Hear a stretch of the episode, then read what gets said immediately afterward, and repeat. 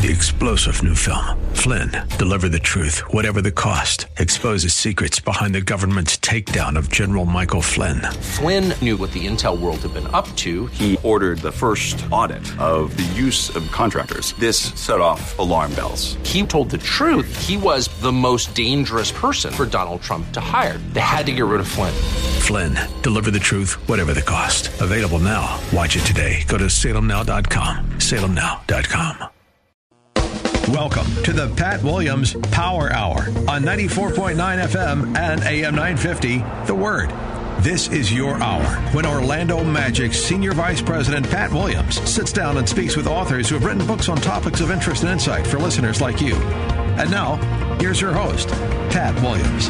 Welcome, my friends, once again to the Pat Williams Saturday Power Hour. This is 94.9 FM and AM 950, The Word in Orlando. Uh, as always, Alan Dempsey, he's the man behind the glass. He does the engineering. Uh, Andrew Herdliska produces this show every weekend. My guest in the first segment, Dr. Lee Baucom. He's in Louisville, Kentucky, creator of the Internet Marriage Program, Save the Marriage, trained as a therapist and life coach. His new book is out, The Immutable Laws of Living. Uh, Lee, great to hook up with you here. Thanks for joining me. Pat, thank you so much for having me. Uh, so, what's the story here? Are there laws of living? Have you figured something out here? well, unfortunately, the way I figured them out is because I've broken every single one that I talked about. So, uh, the, what I discovered is that there are times this is over the years, both in my own life and in in my lives of clients, that they they seem to be getting stuck. You know, they wanted to be making progress, and instead they found themselves uh, kind of stuck. And I realized that there were some very common threads of assumptions they were making, and realized that it basically were these laws that they were violating without even realizing that the law was there. Well, let's get started. Uh, you uh, lay out some very interesting uh, discussion points. The first one, you say life is not fair. Uh, fill us in on that. Yeah, and, and I think most people, uh, you know, we, we say it to our kids. Kids come up and they say, "Oh, that's not fair." And we say, "Well, life isn't fair." And uh, unfortunately, we don't really take that in for ourselves.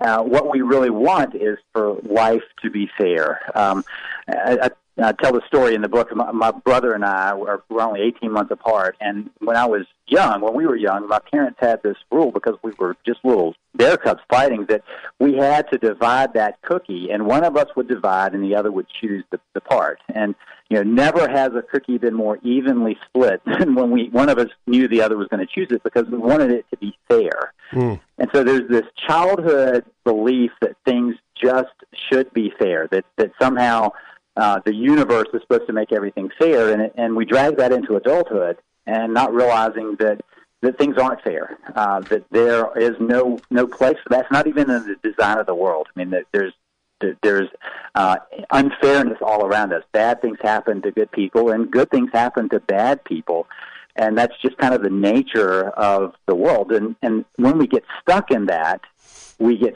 frozen um, and so the way we violate the rule is is kind of or the law is is waiting for things to be fair, waiting for that that moment when we go, okay, it's fair now. I've got my fair share, and that keeps us stuck. Rather than saying that that's really not the point. Uh, the point has never been about being fair, and so when we're when we're called in that, we're constantly just waiting for the fairness to come in. Tell us now about the second issue. Life has challenges. Yeah, and so part of what happens in this would would drag that first one. It's the interesting thing about these laws is they all um, kind of go back and forth. So if we're waiting for something to be fair, part of what we're often upset about is that there's a challenge that's come along, um, and uh, and so a lot of times people have come to believe that something must be wrong with their life if something some challenges come their way. Um, and I've, I've heard this in so many kind of religious discussions that you know I must be on the wrong path because something tough happened.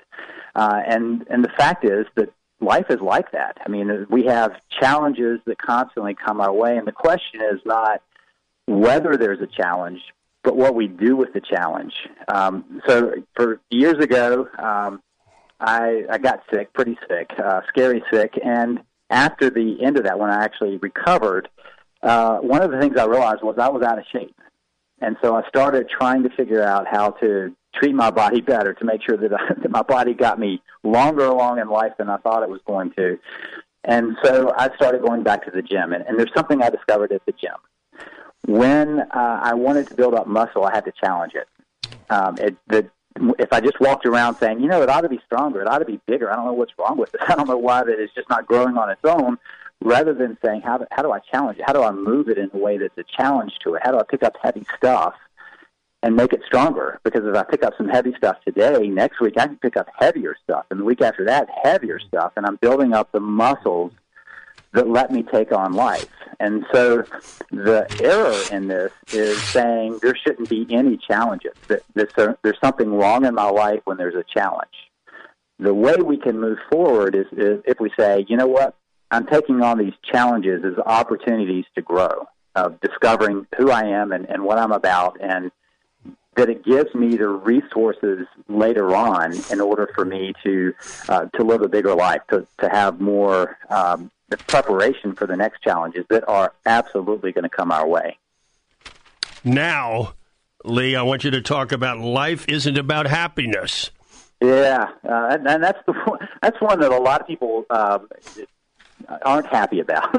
uh, they they tell me that that's what they they've been trying to base everything on is is getting to the place where they're finally happy. Uh, and so I always ask, so what would do that? And the word happy and the word happen come from the same root. Something happens to us that makes us happy. There's something external. And so when I ask people, you know, what's going to make you happy? Um, it's X amount of dollars. It's X kind of job. It's uh, the right kind of relationship or that new shiny car or, you know, the vacation or, or whatever it is. It's something that has to be out there that's going to happen to them. And so they're waiting for something external to make them happy. Um, so the first thing that, that gets us stuck is we're waiting for that thing out there over which we we don't have full control.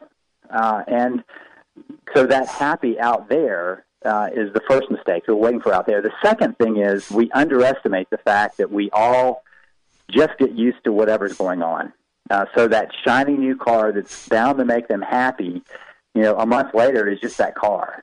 And then when they have to take it in for repairs, it's that darn car that you know is costing them more money now.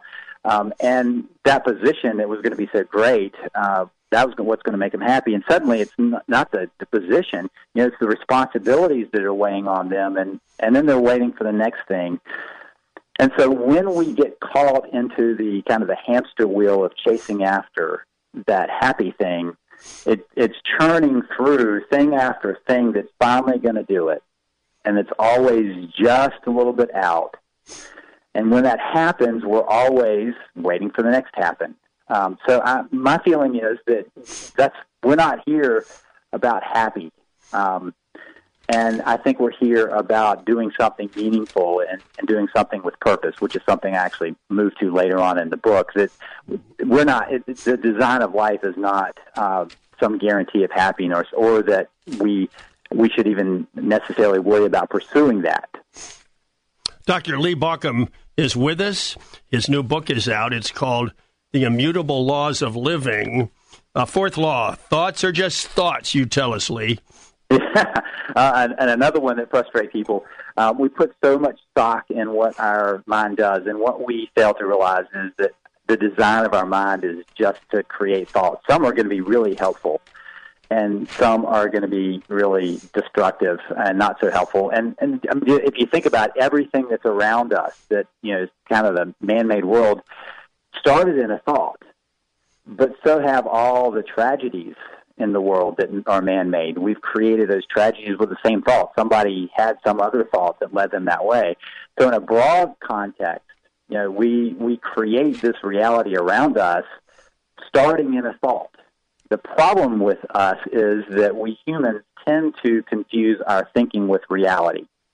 And so we start making assumptions. So I'm driving down the street, um, and let's say I'm, I'm going down I'm downtown and I'm pulling through and I look over and I see this person who's just kind of staring at me. You know, I can just see that that look. and the light turns green, and I proceed on.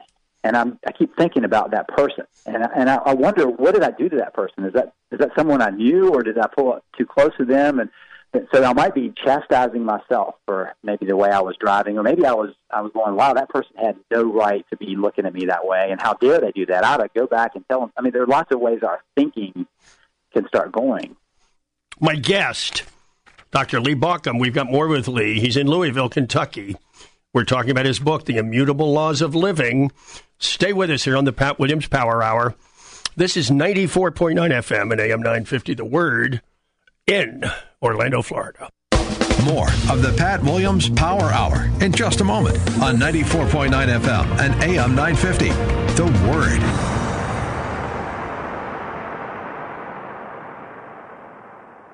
Attention credit card holders. The secret that credit card companies don't want you to know is getting out. Thousands of people across the country are now settling their debts for a fraction of what they owe, thanks to National Debt Relief. The secret is that if you're struggling with or simply can't afford your monthly credit card payments, you now have the legal means to resolve your debt with your lenders, substantially reducing what you owe into one low monthly payment. You don't have to worry about bankruptcy or falling deeper into debt. You can now save thousands of dollars, even tens of thousands and be debt free faster than you ever thought possible. There are no upfront fees and satisfaction is guaranteed. If you're struggling with at least $10,000 in credit card debt, medical bills, private student loans, or personal loans, call National Debt Relief now for a free quote on how much of your debt can be reduced. Get this free life changing information now by dialing 800 506 2760. 800 506 2760. That's 800 506 2760. Join Richard Jordan, president of Grace School of the Bible, as he opens God's Word every Sunday afternoon at 5:30 on 94.9 FM and AM 950. The Word. If you missed the Sunday broadcast, you can listen and study along with Dr. Jordan 24/7 at WTLN.com by clicking on the podcast tab and then Riches of Grace. Riches of Grace, a service of Grace Impact Ministries at graceimpact.org. 5:30 Sunday on 94.9 FM and AM 950 the Word. This is Dennis McKenzie for Families by Design. Strong families are designed by God. Do you want your family designed by God? For inspirational principles for today's families, listen to Families by Design with your host, Dr. Daniel Forbes and Kevin Pokorny. Families by Design airs every Sunday at 9 p.m. That's Families by Design right here, 94.9 FM and AM 950, The Word. You're listening to the Pat Williams Power Hour on 94.9 FM and AM 950, The Word.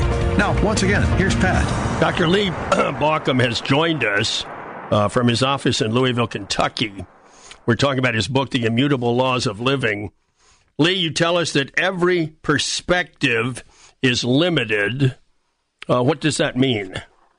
Yeah, so let's go back to that uh, example. We're driving down the road. What we missed in that perspective was looking back and seeing that the guy that was standing on the road has this long cane that's got a red tip at the end. It, you know, I, my perspective was was shifted to what was wrong with that person and why they were angry with me, rather than seeing that they had their own perspective. Uh, so we're all limited by the way we view the world. I can't see things from another person's perspective, but it would be widening it if I tried to understand it. And so the the problem is we begin to make assumptions from our own perspective rather than uh, being open to the fact that other people can see things from a different place. Now, I want you to tell us about change is inevitable. And this is one that uh, I find interesting because uh, if you look around the world, clearly, I mean, we're in the process of you know watching the seasons come by all the time. Probably a little less uh, from further down south, but we certainly see them here. And so the world is just kind of in that constant state of change. We look at our own selves and watch our own bodies, you know, change in what's possible for them. And so change is inevitable. The interesting thing is that we like to think that we're not going to change. Um, and so we struggle when there's change. A lot of people will say, I just, I don't like change. And, I, you know, I don't know what alternative they have other than to deal with the change. And when we try to keep change from happening, we also keep growth from happening. We get stuck in our small space. um, change is inevitable. It's just going to happen. So we can struggle against it, or we can learn how to move through the change uh, and find uh, a different life, a bigger life that's in front of us. Now, let's talk about your seventh topic. People do the best they can. What are you writing there? Yeah, and this is uh, a lot of people confuse uh, what I'm saying with me believing that people are always at their optimum. Uh, I don't believe people are always at their optimum, but I believe so. There, there's a second piece to that phrase. People do the best they can, comma, given where they are at that moment. Um, and this gives us a lot of ways of, of building empathy for others and for ourselves. Um, sometimes people look back on something they did you know, years ago, and they just like, you know, I can't, or even last night or, or, or a week ago, I can't believe I did that. And they fail to notice that at that point they were doing the best they could. It, maybe they could do better today. Maybe they would do better next week. But given where they are right then, they were doing the best they can. And, and this is powerful when we extend it to other people. Uh, I do a lot of work with couples, and when a spouse can stop believing that their their spouse has it out for them, but that that they're the way they're acting is coming from where they are at that moment, they suddenly find something else, which the word we would use is empathy. You know, we understand that people are struggling in their life and they're doing the best they can. Uh, in all of my years coaching and therapy, never had anybody come in and say, you know what, I'm just not doing the best I can. I'm just kind of floating along. Uh, when we can acknowledge that people are doing the best they can, given where they are, we give ourselves a little bit of room for mistakes and errors, and we do the same with other people. Now, uh, Lee, let's talk about we all have fears.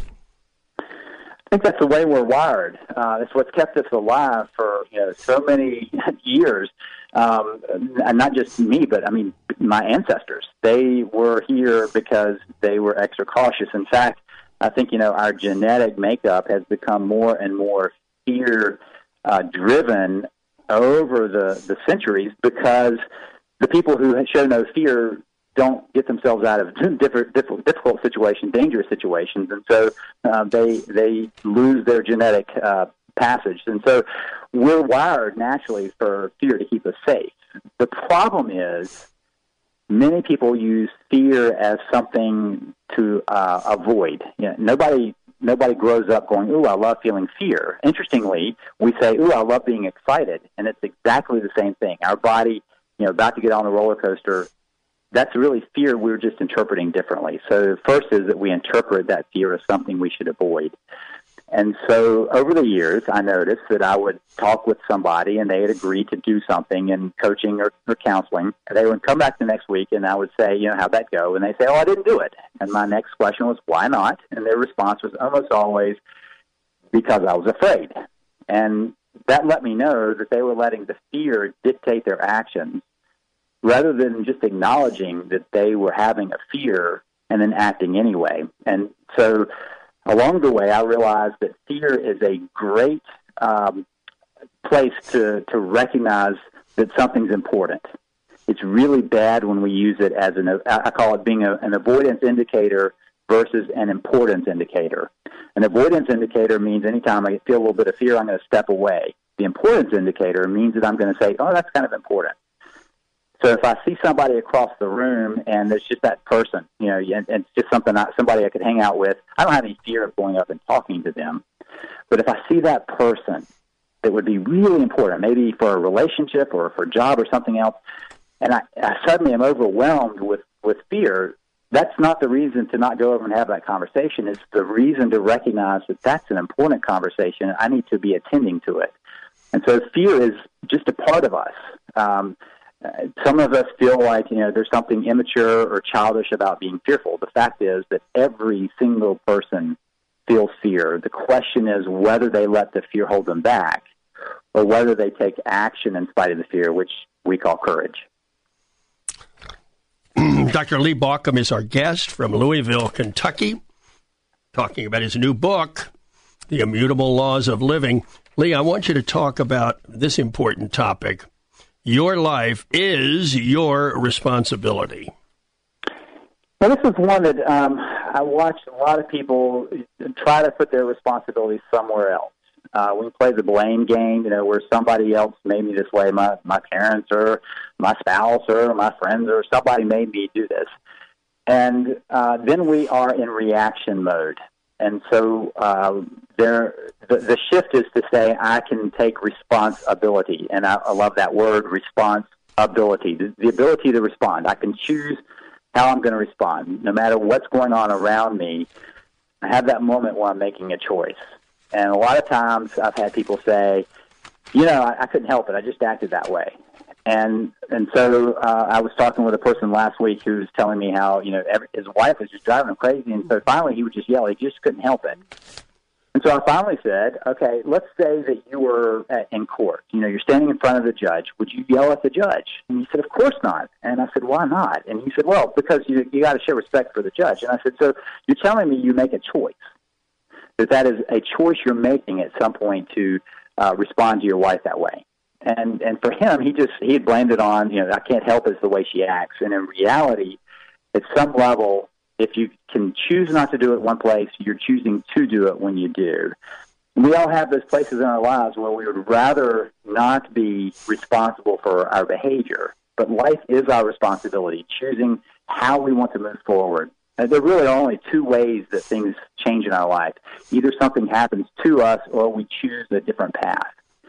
And so the choosing a different path means that we're dealing with whatever's going on around us, but we're choosing how we're going to move forward with our own lives. Now, Lee, uh, tell us about what is is what is. You're going to have to explain that. What is Yeah. is what is. what is is what is. Yes. Uh, so uh, one of the things that is interesting to me about humans is how we try to redo what's already happened. You know, we argue with what's going on. Um, I spent my beginning of my career as a hospital chaplain, and I often had people saying, "You know, why is this happening? Why did this happen?" And I realized that what they were really trying to do was to find an alternate reality where it didn't happen.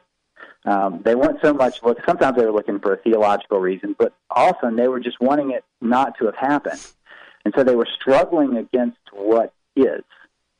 When we can finally accept what is, then we have a chance of of looking to what we want to have next. But we can't do that until we know where we are. Uh, so uh, several uh, years ago, I had a woman that, that was massively in debt in my office, and I said, "So how bad is it?" She said, "I don't even want to look at it, and I don't want to know." And I said, "You can't start digging out until you know what it is. You, we need to figure that out." And as soon as we had figured out how bad the debt was, she could begin to put together a plan of what to do next. Sometimes what happens is people are afraid that if they accept where things are, then that's the, kind of the end of the game. And for me, accepting where things are is the beginning of the real game. It's the beginning of where you can finally say, this is where I want to go. If you ignore it, it's still there. You know, if you find that lump on your, your leg or your back or wherever, and you say, well, you know, I'll ignore it, it'll go away, it doesn't change what's already there.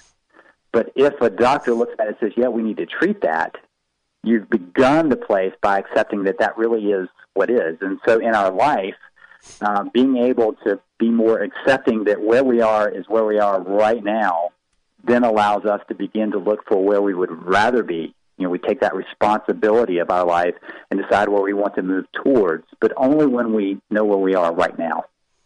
Control what you can and release the rest. Yeah. That's your next topic, Lee. Yeah, uh, and so what I've um, watched many times is, is we want to control the things that we can't control, like other people or events outside of us, and so we struggle with that. Uh, and you you watch, I mean, whether you're a parent or spouse or who- friend or whatever, you're trying to control people. Usually fails. They're still going to do what they're going to do. And so what I realized is we really we, we have this large uh, area around us that is our kind of our circle of concern, all the things we're concerned about. And then there's this little area right around us that is our circle of control. And so I believe that we have control over our aspirations, our attitude, and our actions. We can choose our aspirations are kind of what we dream of our big hopes and desires and where we want to move to in life. We don't have much control over the fears that pop up, but we do have a choice on kind of picking where we want to move to. Our attitude, it's not so much having a positive attitude as much as having an attitude of, you know, I'll work through this, I'll figure this out, I can move forward.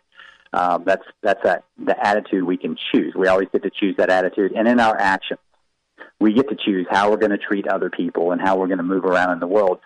After that, it's not in our control. And so my um, my observation is that people spend a lot of time trying to control the things outside of those three areas, less time trying to control those three areas, and we're better served when we say, okay, what's in my control?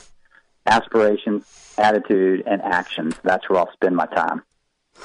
Now, Lee, tell us about Forgive to Fully Live. We anchor ourselves to the hurts. We all do that. You know, something's happened back there, and and we want to uh, hold on to it, and, and often people find themselves identified with that event. And there's this process uh, called forgive that allows us to release ourselves from that. The problem is that people misunderstand forgive. They think that it's letting the other person off the hook. Uh, they think that it's you know forgive and forget, and and you know my observation is if you can forget it, it probably wasn't something that really required forgiveness anyway. We have all these beliefs. You know, there there are these mandates that some people feel from uh, religion of you have to forgive, and and my feeling is you get to forgive. It's it's your option to forgive. So. Uh, if you're thinking about how many times you forgive, well, countless times, because it lets you release that from the past. It lets you move forward. And so part of uh, my orientation is that forgiving allows us to freely walk forward. If we don't forgive, we're not really usually hurting whoever or whatever caused the pain back there, but we're anchoring ourselves and, and trying to drag those rocks along with us rather than deciding that we're going to release that and move forward forward from the process. Life is in the now. Which brings us back, and so if we're able to let go of that stuff in the past, it brings us into this present. Um, the danger is that we are often fixated on the past, what's already happened to us, or what might happen. And generally, as I've talked with people, I've noticed that they're not anchored to all the great stuff that happened in the past and all the great stuff that might happen in the future. They're always anchored to the bad stuff that's happened back there and the bad stuff that might happen, and they miss living in the moment. Um, and so much, you know, our world is talking a lot about uh, mindfulness right now mindfulness is really being present with where you are. If you're eating something, it's being present in that moment of eating it. If you're having a conversation with somebody, it's really truly being engaged in that conversation. If you're doing art, to be engaged in that. We only have this moment. You know, the, the past, it's already, it's already happened. It's back there. Uh, it can inform us some, but we don't have anything going forward that we know of. Dr. Lee Baucom has been our guest talking about his book, The Immutable Laws of Living. We've got more after this right here on the Pat Williams Saturday Power Hour. This is 94.9 FM and AM 950 The Word in Orlando. More of the Pat Williams Power Hour in just a moment on 94.9 FM and AM 950 The Word.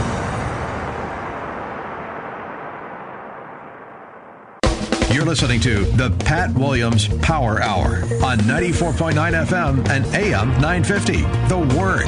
Now, once again, here's Pat. Uh, Dr. Lee Baucom, our guest in that first segment, talking about his book, The Immutable Laws of Living. Uh, Lee was in Louisville. We go from Louisville to Birmingham, Alabama, where Julie Sparkman resides, co founder of Restore Counseling Ministries. Uh, her new book is out, Unhitching from the Crazy Train. Julie, welcome. I'm glad that we can visit here for a few minutes. How are you? Hi, I'm well. It's great to be with you, Pat. Uh, you're going to have to explain that title, first of all Unhitching from the Crazy Train Finding Rest in a World You Can't Control. Uh, what does all that mean? Um, you know, most of the time when people think of a crazy train, they're thinking of a busy life and that maybe we just need to simplify and that'll tame the chaos. But really, chaos externally impacts us a whole lot less than chaos internally. So, what we're attempting to deal with in this book is the true drivers of what's creating anxiety in our lives, which is not that there's too much busyness, but what we're watching for our cues about how to do what to do, who it is that we're really obeying. You open your book with a question mark uh, by the first chapter. Are you done yet? Question Mm-hmm. mark. Uh, you're going to have to explain that to us. Yeah. Well, you know, the Father invites us to rest, but it's a rest that involves surrender. And, you know, I think of the analogy of a two year old tying their shoe. Um, a two year old can't tie their shoe, but they want to be able to do it on them, themselves. And so the wise parent, rather than swooping in and taking over, the wise parent waits until that child has essentially exhausted their efforts. And at that point, the parent comes in. So it's the are you done yet is are you really, really worn out, weary, and burdened? Have you really gotten to the end of your way of making life work? Now we Because move. until we Sure. get there, you know, we're not open Mhm. to instruction. Good point. Now you move right from there to if it is to be, it is up to me. Uh, how, Yeah. how does that fit, Julie? Uh, that's the sub. The, you know, the subtitle of that is the deadly theology of good choices. And you know, I I've been in the evangelical church for thirty five years, and I, I hate to say that too often much of what we hear, much of what is printed, is you know, you do A, you do B, and then you're going to get C. And so we do that. We try to keep the rules. We try to do the right things.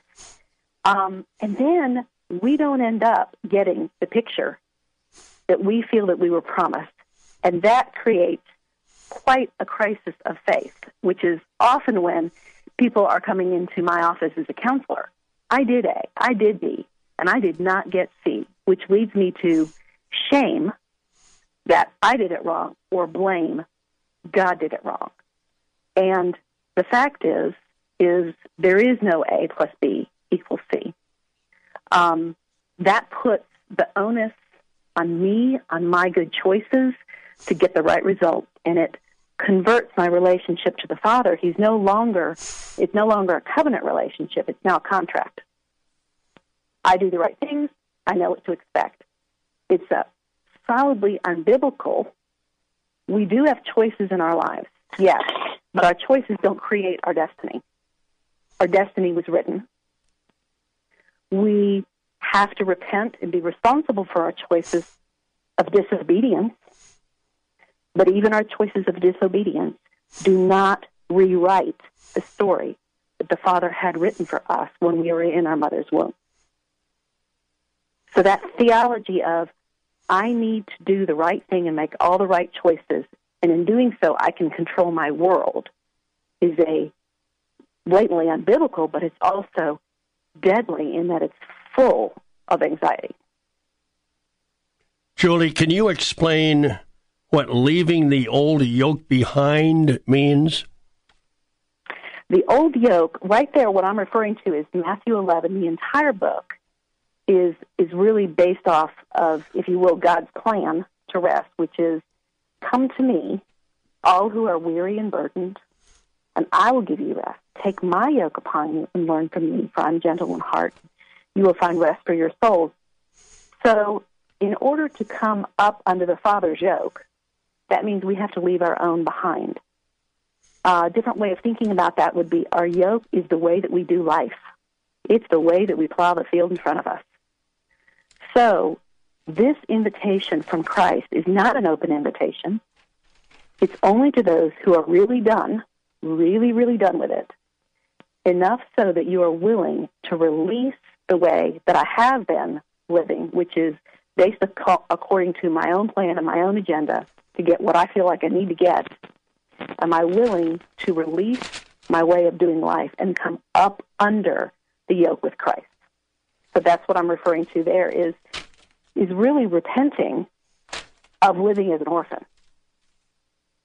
Um, repenting not, oh, you know, God, I'm I'm sorry for the action that I did, but I'm sorry for the belief behind the action, for the belief that you weren't going to take care of me. And so I committed this sin because I was I needed to take care of myself. So I talk in that chapter specifically about repentance not being repentance merely of the action, Eve bit the apple but of the belief in God behind the action, which was God's not going to take care of me. You know, the gospel very simply is you are now a son, a daughter of the king. He's going to give you everything you have. And secondly, you now have the righteousness of Christ. You no longer have to buy it, earn it, uh, do whatever to keep it and keep yourself looking good. Every sin we commit is as a result of failing to believe one or both aspects of the gospel right there. So that's what we talk about when we talk about releasing our own own way, our old way, based on us not believing that God is for us. Now, my guest, by the way, Julie Sparkman in Birmingham. Uh, the deadly theology of good choices. Uh, Julie, explain that. What does that mean? I think we're often sold a bill of goods. Mm. If you do A plus B, you'll get C. Now, we're never going to say it that way in Christendom, but I want you to, if you take a walk down the aisle of a Christian bookstore and pick up nine out of ten of your books, are basically going to say, you do these three things, you'll get a good marriage. You do these eight things, you're going to get a believing child. Six things, you're going to get uh, financial um, prosperity. But the Father doesn't work that way because we have a covenant God and not a contract God. And so that type of thinking, number one, puts us in charge. Um, God is trumped by our decisions, which is a terrifying thought to me personally. Mm. um, you know, if I think of uh, some, you know, often I'm told, "Oh, I married the wrong man. I disobeyed." Well, you could have disobeyed. Absolutely, you could have disobeyed in your marriage. And for that, you would need to repent. However, where was God when you were doing that? Was he over in the corner of the chapel wringing his hands, going, Oh my goodness, I wanted so much more for her? Or has he got his arms folded? Well, yeah, I tried to tell you. You didn't listen. So I'm going to let you lie in your bed. But the fact is, is our story was written. And we are not rewriting our story by our choices. Disobedient, obedient, all of those things are used by the Father, according to Romans 8.28, for His glory. And that was already known before we ever did it, which again does not take responsibility off my shoulders for my disobedience to a holy God. But even my disobedience or someone else's disobedience against me does not rewrite the story of my life or anyone else's life that I love. Now, Julie, explain to us incompetent and unashamed. Yeah, I'm going to get T-shirts that have that on that. uh, uh, uh, you know, the the freedom of the gospel is this: I no longer have to prove that I am competent, that I can handle it. If Solomon, in all of his wisdom, says in the scriptures, he says, "I am but a little child." He, we were not meant nor designed to do this life on our own. We are incompetent.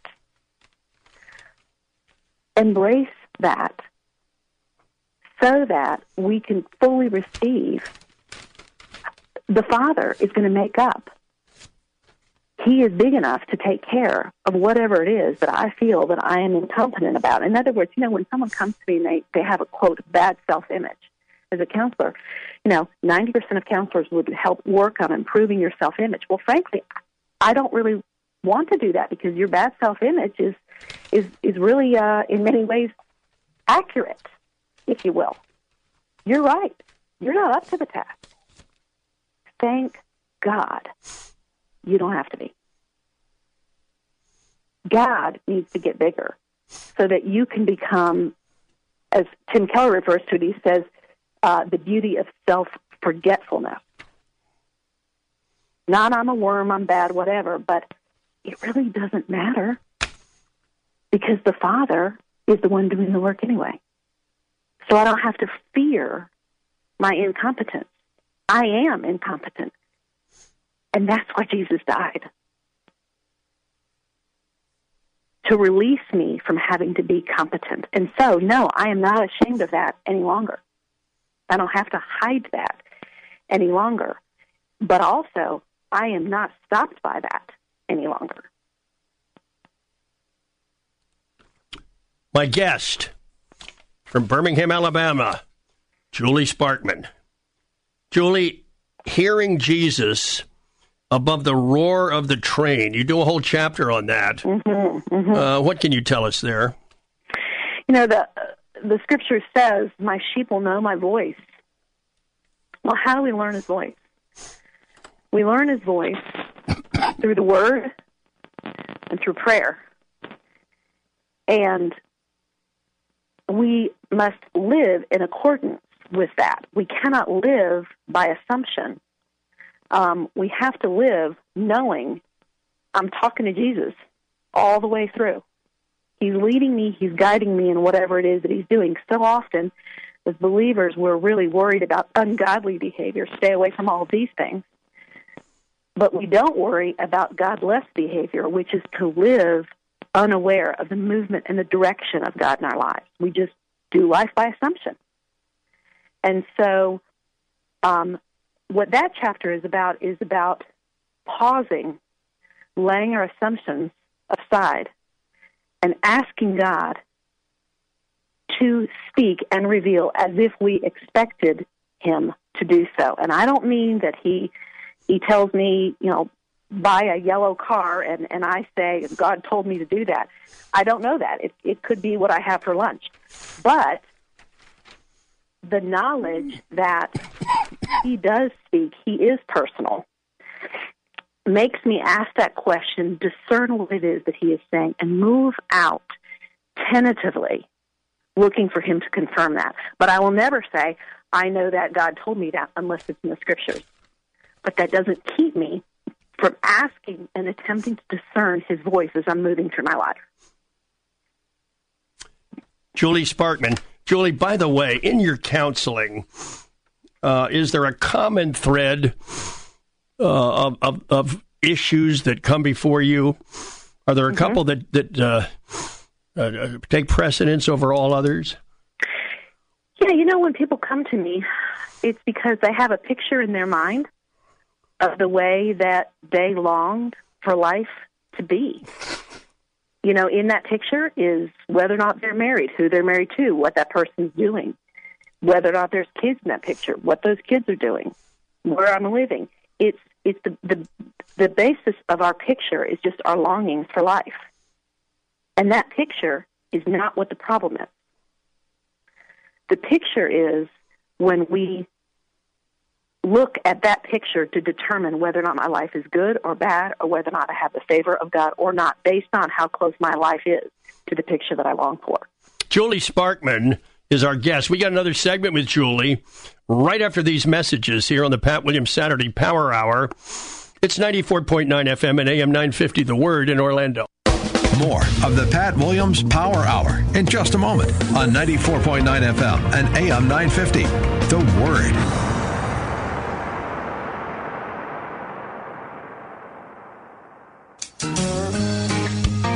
Thank you for allowing us into your homes. We are Laureen and Tony Giorgio, living with Victory Ministries, formerly Compassion Children's Foundation. We advocated for seriously ill children who are falling through the cracks. Join us for Living with Victory, a program that will help you in life's storms because Jesus is your umbrella. Don't miss Living with Victory, now heard twice on Sundays, 9:30 a.m. and 9:30 p.m.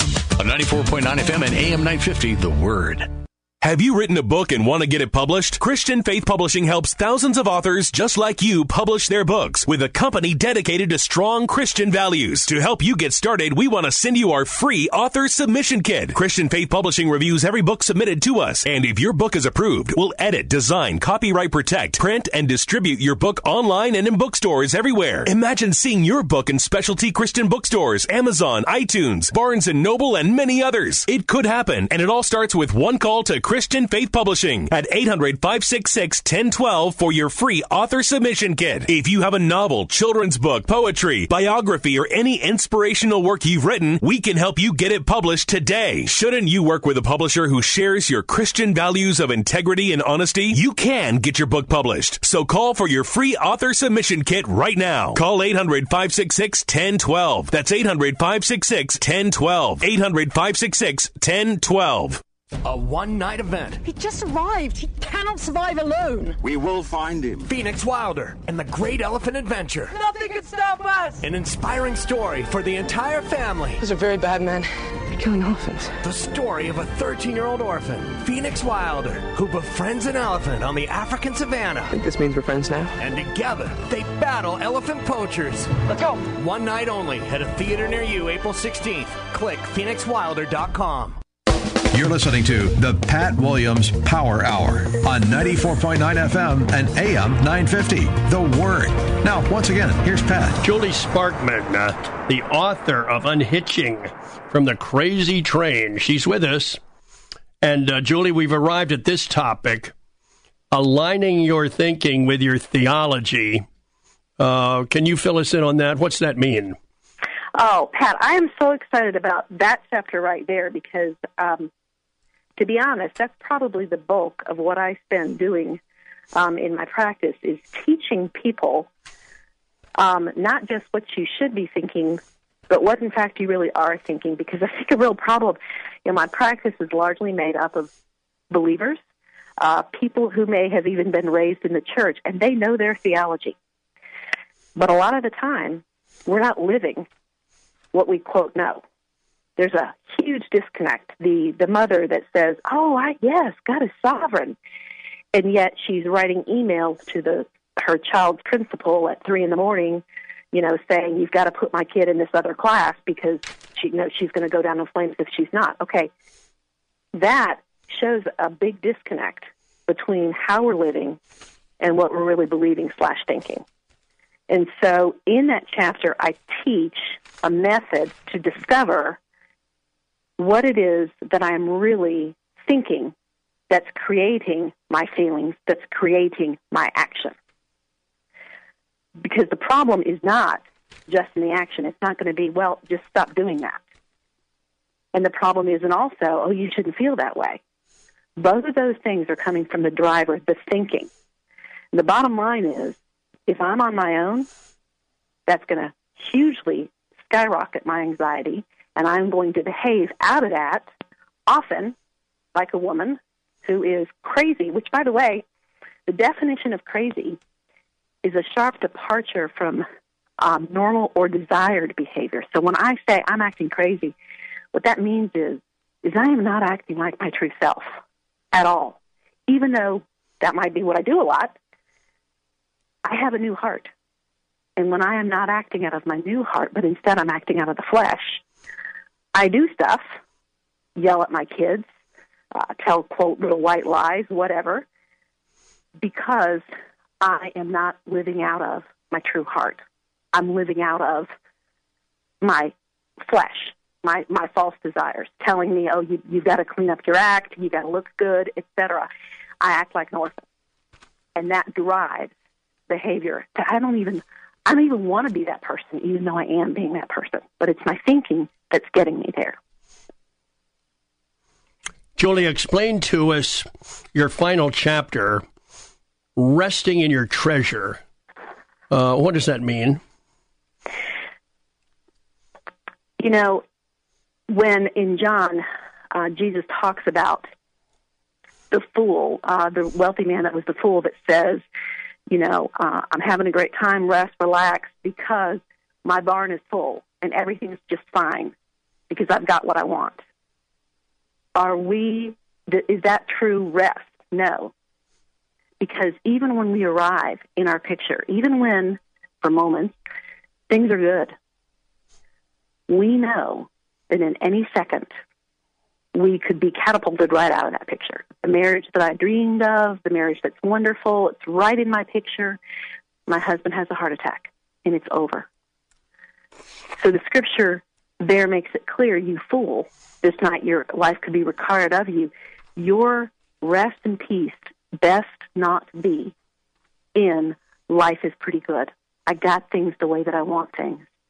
But instead, he says later, um, you are now free. The Father has now given you your righteousness. You no longer have to fight for it anymore. The Father is now providing everything that you need. You don't have to scrap and scramble for it anymore. If those two things are true, you are now free.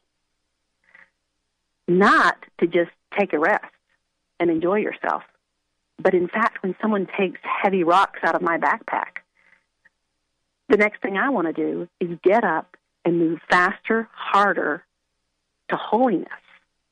And in addition to that, I want to tell other people, hey, let me help you get these rocks out of your backpack too.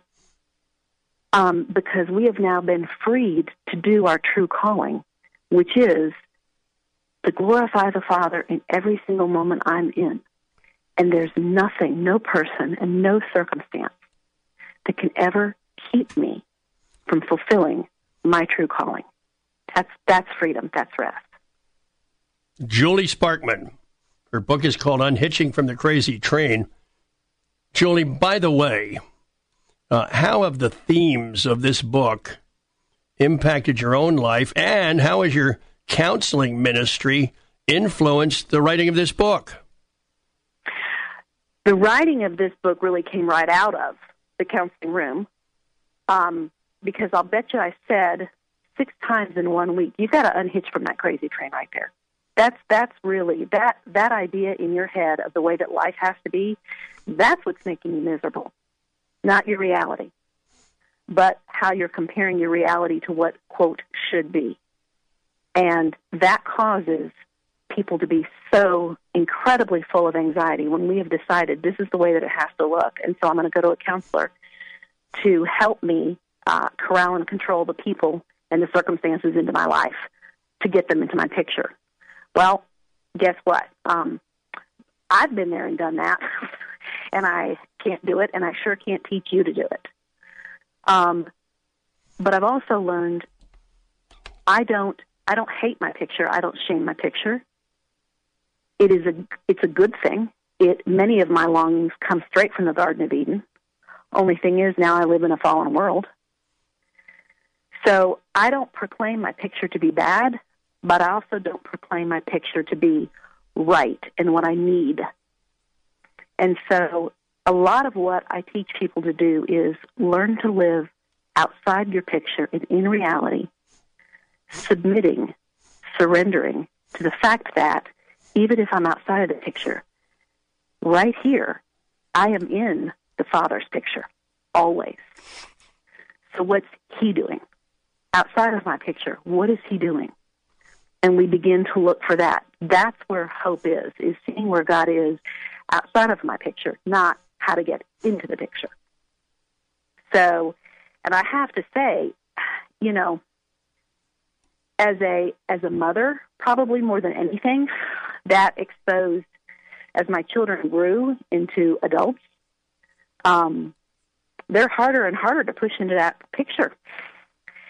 And um, I was exhausting myself. I tell a lot of stories in there um, about how I've ruined numerous Christmases trying to quote create wonderful memories.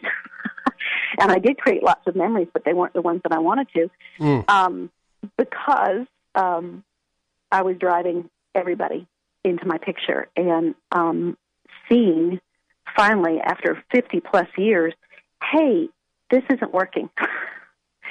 and I'm miserable, and everyone else is too what is Jesus after? Because it certainly isn't the same thing that I'm after right here. And so I need to surrender to where he's going. And I'm learning, learning, and I will until the day that I die, uh, to find peace and rest even when I'm not in my picture, which is most of the time. Julie, what do you want people to take from this book? That you're not an orphan anymore. And if you're not an orphan, if you have a father who has is giving you all of what you need, he promises it. And if now, because of Jesus Christ, you no longer have to work for your righteousness or to prove anything to anyone. What would your life look like? And how would it change if those two things were what you were really living out of?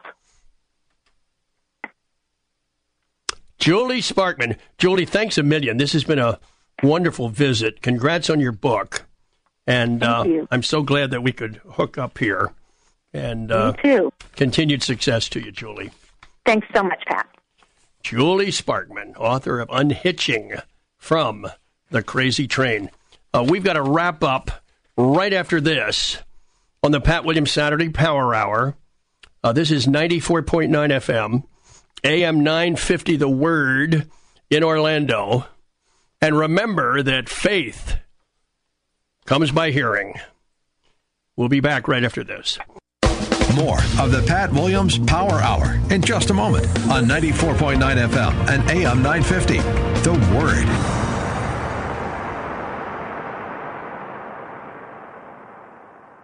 Thinking about life insurance? What if you could make one free phone call and learn your best price from nearly a dozen highly rated price competitive companies? Well, that's exactly what happens when you call SelectQuote Life. For example, George is 40. He was getting sky high quotes from other companies because he takes meds to control his blood pressure. But when I shopped around, I found him a 10 year, $500,000 policy for under $25 a month. I'm SelectQuote agent Dan Savino. And believe me, if SelectQuote isn't shopping for your life insurance, you're probably paying too much. For your free quote, call 800 494 2323. That's 800 494 2323. 800 494 2323. Or go to selectquote.com. Since 1985, we shop, you save. Get full details on the example policy at selectquote.com slash commercials. Or price could vary depending on your health issuing company and other factors. Not available in all states. You're listening to the Pat Williams Power Hour on 94.9 FM and AM 950. The Word. Now, once again, here's Pat. Thanks for joining us here, folks, on the Pat Williams Saturday Power Hour. Dr. Lee Baucom was our guest in the first segment from Louisville. And then Julie Sparkman joined us talking about her book Unhitching from the crazy train. Please visit my website. It's patwilliams.com. The Twitter page, Orlando Magic Pat. And my latest book is out. It's called Coach Wooden's Forgotten Teams. Revell is the publisher. It's in bookstores. Amazon.com. Always a wonderful way uh, to order books. We will be back next weekend for more on the Pat Williams Saturday Power Hour. Uh, this is 94.9 FM and AM 950 The Word. Stay tuned all day long, and you'll get beautiful, beautiful insights about living the Christian life. Have a great day tomorrow and a wonderful week ahead, and we'll see you next weekend, folks. Thank you for joining us for this week's edition of the Pat Williams Power Hour. Join us again next week at the same time, where faith comes by hearing. 94.9 FM and AM 950. The Word.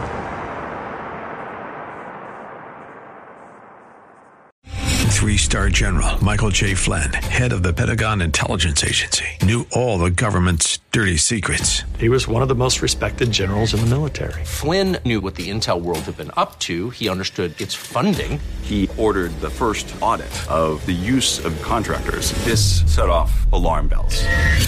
The explosive new documentary, Flynn, Deliver the Truth, Whatever the Cost, uncovers the facts behind this scandal. Flynn told the truth. He was the most dangerous person for Donald Trump to hire. I find out the worst enemy that I'm going to face in my life is right here in America. They took my assessment and they wanted me to change it. And I was like, I'm not changing it. They had to get rid of Flynn.